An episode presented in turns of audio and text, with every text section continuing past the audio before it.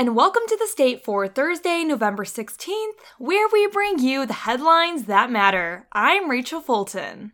For our first headline of the day, focusing on campus news, an outside gender equity review released last month identified several areas, including financial aid and access to sports related resources, where female athletes at Michigan State University were not receiving equitable treatment, but some say MSU's problems are worse than the review suggests.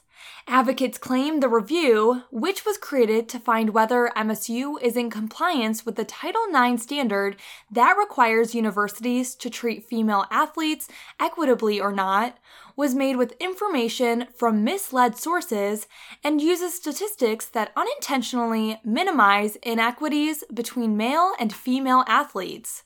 Gabe Feldman, one of the nation's preeminent experts in sports law, was hired to conduct the review as a condition of the university's settlement with members of MSU's dissolved swim and dive teams. The former swimmers argued that by cutting a sport with so many female athletes, the university had changed the overall gender ratio of male to female opportunities in sports.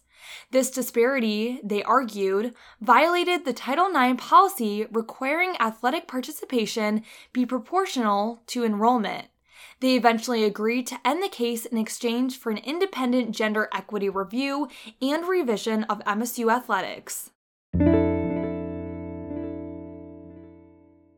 For our second headline, focusing on MSU safety, Two additional reports of aggravated assault that occurred on non campus property in 2022 were added to MSU's annual security and fire safety report, according to a campus wide email sent out on November 13th. The number of off campus aggravated assaults reported increased from three to five with the changes in the report. The original annual report was sent to the MSU community on September 29th. The university became aware of the additional two assault reports after reassessing one reported crime concerning both assaults, MSU deputy spokesperson Dan Olsen stated. The university is required by the Clery Act to provide crime statistics to the public per an outlined geographic area.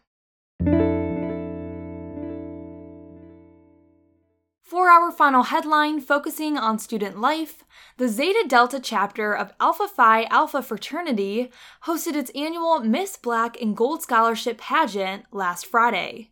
This event celebrated the hard work women have demonstrated while being students at MSU. Communication Senior and Alpha Phi Alpha fraternity member Brandon Foster said the Miss Black and Gold Scholarship pageant is important because the Black community at MSU acknowledges talent, academic excellence, fashion, and the leadership of Black women at the university. It showcases diversity, inclusion, and leadership within the Black community, Foster said. Each of these women are setting a positive blueprint for our people on our campus. They are involved in honor societies, campus organizations, and doing hard work within their major.